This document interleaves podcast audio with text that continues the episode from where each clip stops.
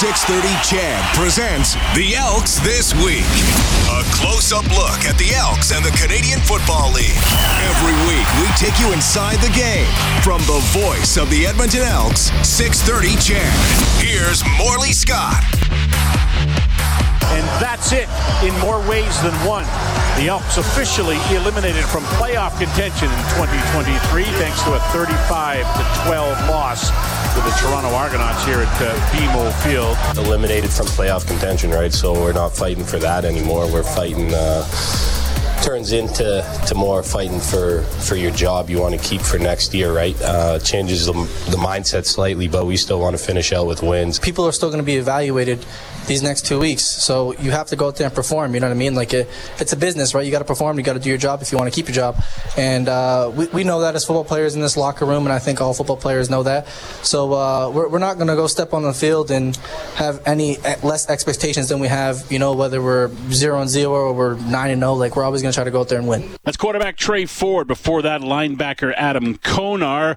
I'm Morley Scott. Good evening, everybody, and welcome to the show for this week. Uh, those two talking about the end that's not really the end. The end, as far as playoff contention, came Friday night with that Elks loss in Toronto to the Toronto Argonauts. Uh, they uh, see their record drop to four and twelve, no longer able to make the playoffs. But there are still two games left, and there's still things to be accomplished over those two games. Players still have to impress the coaching staff. Players still have to get themselves uh, get themselves some good video. Make sure they look good on tape going into the weekend, uh, going into the off season, and uh, be ready to come back next year. The Elks will play at home on Saturday afternoon against the Montreal Alouettes, and then they will play next Saturday in Winnipeg against the Winnipeg Blue Bombers. The uh, Elks have a bye week for Week 21, the final week of the uh, regular season, and uh, that means their season for the third year in a row will end without playoffs. For the second year in a row, it'll end in late October, which is uh, pretty early to see the season come to an end, but that's the case. And I, I gotta say, a disappointment. Uh, obviously, this season's a disappointment, but you know from 21 to 22, I felt better after 22 compared to 21. I feel better about the team uh, as we near the end of 23 compared to what we saw last year. But there's still some work to do. They still have to shore up some areas of the team, and that's all going to get flushed out uh, over the off season with the changes that the team will make. Uh, the game on Friday, not really a good one for uh, the Elks. Uh, Tre Ford, 19 of 31 for 220 yards, a touchdown, and two interceptions. The uh, one of the interceptions went for a pick six. Uh, the touchdown pass was to Gavin Cobb for his first Canadian Football League touchdown. Four catches for 79 yards. Uh, the rush game for Tre Ford, seven rushes for 47 yards. Good numbers still. Not good Tre Ford numbers, but good numbers uh, for a quarterback in the Canadian Football League to rush for 47 yards. Uh, Kevin Brown's been having a tough couple of weeks. Uh, six carries for 10 yards. He, a, a, total of 10 yards. His longest carry was 10 yards. So figure it out uh, in the five carries, other than the one carry for 10 yards, he broke even. So a tough night for Kevin Brown. Second week in a row, uh, he's had some issues running the ball. So they'll try to rectify that as they get set for the Alouettes game coming up on uh, uh, Saturday afternoon. Looks like the weather is going to be nice. I think last I looked, it was like 13 degrees was the expected high on Saturday. So that'll come in the afternoon. So uh, that'll be nice. So it looks like uh, we'll avoid having any really bad weather, any really cold weather this year for the Elks schedule. Although I know it'd be kind of nice to put a coat on and a toque and play a game in late November, wouldn't it? But uh, not going to happen uh, this year. All right, uh, what's left to go? Well, there's two games left to go, and, and uh, Chris Jones talked to Dave Campbell today, and Chris Jones has an interesting approach to the final couple of games. I think he did this last year with three games to go. He set up his own little playoffs. Uh, he's going to explain here as he talks to Dave about what he is looking for in the final two weeks of the regular season. The guys are locked in. We've got Montreal coming in. Uh, there's one thing for certain: uh, when you when you uh, win a division, you have to play a home game and an away game. Uh, nine times out of ten, you don't play your Grey Cup at home, and so that's the way we're presenting these last two games.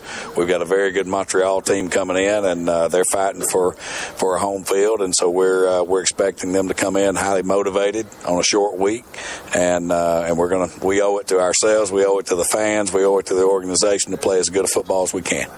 You speak to, and we've talked about the attitude of the team all year. It's been really good, and really good in that 0-9 stretch, really good in the last eight, which did include the 0-9, uh, and even now. Um, how impressed are you with the group, and why is the group better? Is that just hey, you know, your vetting was maybe better this year, or, or what was it? Well, we've only the guys that practiced today. There were only 13 guys that had played more than uh, more than three years. Everybody else is one to three years. So you got a lot of young guys that, uh, again, they're fortunate to uh, to be playing pro football, and, and this is the way they uh, they essentially make a living. And that's what we asked them this morning. Is you know, eight years ago, what were you doing? You're in you were in high school, uh, hoping that you could play pro football, mm-hmm. and so now they're realizing the opportunity that they've gotten and uh, that's that's what we're doing. You talk to a rookie or veteran, they say the same thing. We're we're trying to put something good out on film. We're trying to you know, Manny says Manny's already, you know, trying to uh, campaign for 24. I want to, I want to go out there and put something good out there. Yeah, I mean, again, we've got we got guys that are motivated to play, and they're they've got great pride, and uh, and like I say, that's his first day of 24. What do you think this team has learned uh, over the last, you know, eight games. You're four and four. You've played a couple good teams your last two games. Yeah, I mean we've uh, you know we can we can compete, and now it's a matter of doing all the things that we did on those four, uh, doing that consistent enough to win games. That's that's essentially what we've got to do. Yeah. What do you see out of uh, Tre Ford and the offense? And obviously they've been defended pretty well the last couple of games. That being said, they've been able to get some things done. Uh, the last half in Toronto was tough, but um, what did they learn? Or what's the big learning lesson for, for, for Tre in the offense here? Well, I mean, we've got to we've got to run the football more effectively than what we've run at the last two games. Uh, we can't always depend on uh, Tre to maneuver around and scramble around, and then at the same time, he's got to know where to go with the football so that he doesn't have to scramble around. So those things have to happen. When you look at Montreal, what do you see? I mean, it's unusual that you see a team for the first time in your 17th game, but uh, Jason Maas always seems to bring the best out of his guys. Yeah, I mean he's he's a really good coach. He's been here before. He, he, uh, coached with him, coached against him. Uh, you know, competed against him when he was a player. He's a very big competitor. His uh, his guys play extremely hard. Uh, he and Noel put good plans together. Their special teams unit is uh, as solid as there is in the league, and again, we look forward to competing against them. And a team that's been creating turnovers. I think it's nine in their last three games. Yeah, I mean, again, they uh, they know how to take the football away. We've got to do a great job of uh, of maintaining possession of the football. Tell me about just the opportunity, final home game, and you already, I think you've said it, but the final two games. But here you are, your first one's at home to put something really positive out here. Yeah, I mean, again, uh, you know, we've been around the league long enough to know that you know when you win the division, you got to you got to play good on your home field. That's for sure. And uh, you know, the first game of the year, the second game of the years, one of those is going to be more more than likely at home. You got to play well at home, and so we've got to get used to doing that. Our fans, again, you uh, you look at the number of fans that we have, uh, you know, that have come in week in and week out, and they love the football team, they love our organization, and uh, we owe it to them to go out and play as hard as we possibly can. Head coach and general manager Chris Jones of the Edmonton Elks speaking with Dave Campbell earlier today after Elks practice. They went back to work today, getting set for the Montreal Alouettes, who will be here on Saturday afternoon, 2 o'clock start for that game. About 13 degrees, I believe, is the forecast. Uh, so if you want to come, tickets are at uh, goelks.com. Uh, we'll have it for you here on 6.30 CHED as well. 2 o'clock start, 12.30 for the countdown to kickoff. We'll get the whole crew uh, together for this one. Uh, Brendan Escott, Blake Dermott, Dave Campbell, myself, David Bowles, all be there at Commonwealth Stadium to take you through uh, the game. So the Elks coming off that loss in Toronto on Friday night. one guy who played pretty well in that game was receiver Manny Arceneaux four catches for 50 yards in the game. Had trouble early on in the game. I don't know if you noticed, but slipping a lot during the game, especially early on. Changed his shoes during the game and found some better footing, and then started to catch the football. Four catches for 50 yards. Uh, here's a couple of numbers on uh, Manny Arceneaux as we get set to hear from him from our post-game show on Friday night. 144 straight games he has caught a pass in now. That's tied, I believe, it's with Ben Cahoon for the fourth longest streak in CFL history. He is now uh, top top 20 in receptions as well, moving past Andy Fantuz. So uh, he's continues to have a great career, continues to outlast everybody who thinks he's done. He just keeps coming back for uh, another season, year after year, and he wants to come back for another one. Talk to uh, to us about that, with with two games left, and what what he's hoping to accomplish, and what the team has to accomplish. Yeah, yeah, man, it's a ton to play for. You know, the young guys, it's your evaluation, and for me, man, you know, um, I never know when it might be my last snap, and you know me, I'm auditioning as well because I want to come back for a final year in the CFL, and and, and you know me, I'm gonna play till I can't no more because yep. I know what it's like to sit out a whole season in 21. I know what it's like to have a season-ending injury when I tore my ACL twice. So my whole mindset and perspective of how I approach the game is different. But I know, well, man, it's all about being a pros pro, being consistent, and putting in the work daily. But I fight the way I fight because the game has been taken away from me several times. And um, the reality of it is, you know what, I had the experience. Um, you know, I didn't been at the top. I didn't been at the bottom. So for me, man, it's just trying to continue to build on his legacy, mold the guys that's around me to show them how I pro operate so their careers can be long as mine or get extended so they can provide for their families. But for me, man, it's about these guys in the locker room. I'm trying to show up every day and show them what it is to be a pro, even when things aren't going my way. Um, you just got to show up, man, and be where your feet are.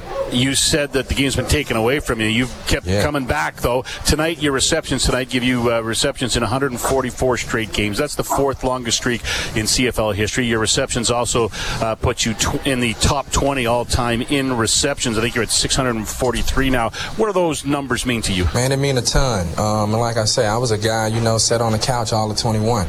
I was counted out by the grace of God. You know, um, Geroy Coach Jones, them, they gave me an opportunity. You know, coaches felt that it was something that I can do and can still contribute. So, you know what, I applaud those guys for that, man. And um, I just never was defeated. And I'm going to continue to keep coming back. But um, it's all about the will and the want to, man. You know, um, the game's physical, you know, and it's just for me, man. I'm gonna go till I can't go no more, and I'm gonna ride these wheels till they fall off. But to have that and to have a legacy, man, means a ton.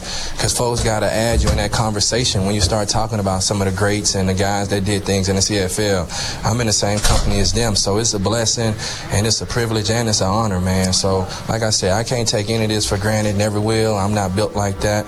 But um, long as I got breath in my body, man, Manny Arceneaux continue to go, you know. So, and that's what it's about, you know. We signed up for 18 weeks plus postseason, so I'm gonna give you everything I got while I'm here. So that's just how I'm built and how I'm wired. Five catches uh, for uh, uh, 50 yards, four catches for 50 yards on Friday. This season, Manny Arceneaux, 24 uh, receptions, 246 yards, and uh, that's 24 to 29. So he doesn't drop a whole lot. Uh, if it's if it hits him in the hands, he's going to catch it. What a great career he's had. I got to believe he's heading to the Hall of Fame. Looking for a touchdown this year to keep that streak alive. I think he's had a touchdown pretty much in every season he has played. So that's Manny Arceneaux, and he just keeps getting more and more done done in his CFL career. And he said a couple of times this year he wants to come back and play one more season, at least in the Canadian Football League, but uh, one more season. Uh, not out of the realm of possibility. I think he might have to take a maybe a, a, little bit of a smaller role with the team, but certainly he is able to come back. He's uh, 36 now, just turned 36, so uh, he might have a year or two left in him. We'll see if he can uh, if he can hang out for one more season. But what a great CFL career he has had. Uh, guy with a great career ahead of him is Tre Ford. We're going to check in with him from the Antler Up podcast when uh, we come back on the Elks this week here on 630 CHED. Now, more football talk on the Elks this week.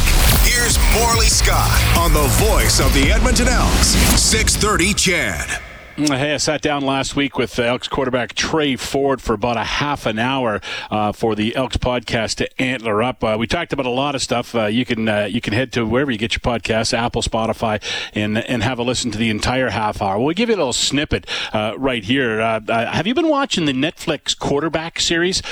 Tre Ford has. We're going to hear him talk about that. We're going to hear him talk about all the football he watches, including the Canadian Football League games.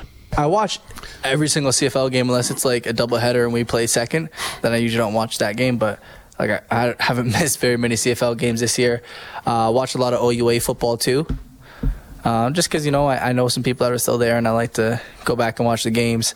Uh, and then I watch some NFL. I don't watch a ton of college football. I only watch like the big games when like top teams are playing each other, or when, like when Colorado was playing Yeah.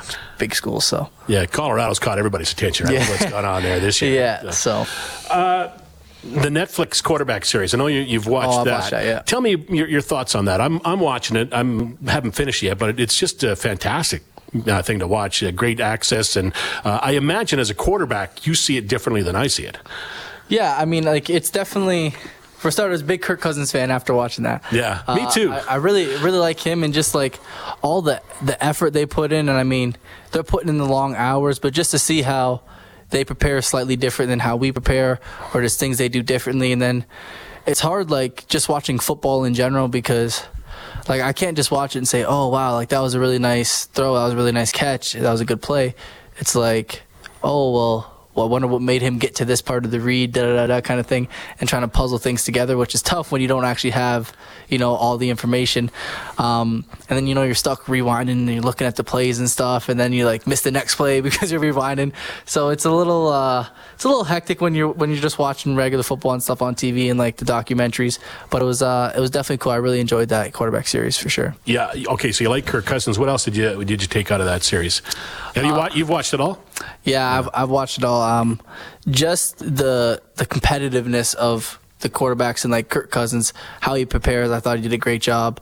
Um, and then just like the big thing I realized they don't use wristbands, which I feel like is kind of crazy because then you just gotta like the coach just says like 14 words in your helmet, and then you just gotta go echo it to everybody in order and let everybody know what they're doing. Which I'm like. I feel like that's a little bit tough to you know echo back the 14 words, but you know just play 12 and you just read it off. I feel like a lot easier, but just like seeing all the work they put in just to remember that and spit the play out properly in the huddle is like I remember Marcus Mariota. He's sitting there with his wife, just reading out the plays and reading out the plays and just trying to memorize them. So It's I didn't really realize that until you mentioned it. Now, yeah, the, uh, you don't see wristbands in the in the yeah. NFL. Do you? So I mean, I think I think some teams still use them, but Yeah. there's a lot of teams like that's something I look now. Like I watch looking at the starting quarterback. I'm like, where's his wristband? See if he has one or not. So Yeah, and and those that lingo is pretty complicated. I, I guess it's not complicated for the guys who know it, but to hear it from the outside, like it's like, what is he saying, right? Yeah, so Uh, and it's there's a lot of you know you got to you got to remember things in specific order, right? Yeah, that's like uh, the the tough thing that I realized when I went to Baltimore. I got like they gave me like a 50 play install the day before the practice, and I was like, okay, and I, like I you know didn't get to play. I didn't get to play till like 10 p.m. Then we had to practice at like seven in the morning. So I'm like sitting there trying to study all these plays without falling asleep because it was a long day. The day started at like nine. Um, and so just trying to study all these plays, and I'm like, okay, I think I got a decent grasp of them. And then we get there the next day for practice, and there's no wristbands, and I'm like, what am I gonna do? Right? And then the the OC comes and puts his arm around me and says the play, and I'm like, can you repeat that again? Like, can you repeat that again? Because he just like I wasn't super familiar with the language, and then just trying to remember each word individually, and then put it together in the right order to call the play. Like it's a lot of stuff when you're when you don't like when you haven't mastered the offense. It's a lot going on. And sure. I, and I assume that the stuff you say is important to the other guys, right? So if you say the wrong thing, you could make Yeah. you can make a receiver look bad because he's going to run the wrong route because you didn't repeat things correctly. Is that right? Yeah, yeah. So you, that's that's the big thing about just remembering it and then putting it in the right order as well. So uh, it's definitely a lot, especially like some of some of the plays turn out to be like long, long like sentences, right, to get the play out. Versus there's some easier, quick ones out of like five, which is it's easy because it's a bang, bang, quick. But you start getting all the motions and everything, it can definitely turn into a long play. Speaking of wristbands, how about Simoni Lawrence in your first start this year? Yeah, I know. We took it and then threw it to the sideline, and then Fraser Sopik, that ex-Western Mustang. You know, I don't like those guys to begin with. And he tried to run off with it. I'm like, come on, man. Like, just play football. Like, okay, you can take my wrist. I'm just gonna go get another one. You don't. You can't hear him say the like the number on my helmet, anyways. So I'm like. Really, I just thought I thought it was poor sportsmanship. I'm like, I really don't see the point in that. Like, just go compete and play football. You don't have to do a lot of the extra stuff. I, I think some people just kind of try to have that defensive mentality where you're supposed to be really mean and do all this and do all that. But I'm like, at the end of the day, like if you take my wristband, you still got to tackle me in open field. I'm still gonna make throws. I'm still gonna do this. Still gonna do that. Like I just get another wristband. Yeah, if you missed it, uh, it was early in the game too, right? I believe. Uh, I think it was like one of the first couple of series. I think it was the first play. There you go. The first Yeah, play. the very first play. Uh, he tackled you on the sidelines. Yeah. And your wristband came off, and he picked it up, and it was on the Hamilton bench, and Yeah. he just threw it deeper into the bench, and you had to run into the bench to get it back. Yeah. right? It's uh, So yeah, I don't know. I just I guess that's just more of a a defensive thing. I don't know if somebody drops something, I'm the guy who's going to pick it up and give it back to them. But I mean, people do what they want to do, or I don't know. But I don't. I don't know how they operate and what they think because it's definitely something I wouldn't have done. But uh, it, it is what it is. you still won. Yeah. So we got the win, and, and I got the wristband back. So win win. Mm, Yeah, he got the win, that's for sure. That was in Hamilton. Good story there. Lots more good stories from uh, Tre Ford. If you uh, head to wherever you uh, catch your pods and uh, download the Antler Up podcast uh, from the Elks, over a half hour with Tre Ford. Some very interesting conversation. Our thanks to Tre, our thanks to Manny Arceneaux, our thanks to Dave Campbell and Chris Jones, and to studio producer Kellen Kennedy for helping put together tonight's The Elks this week. We'll see you in one week's time, and I will see you tomorrow morning, 5:30 a.m. on this morning with Stacy and Daryl. Have a great night, everybody.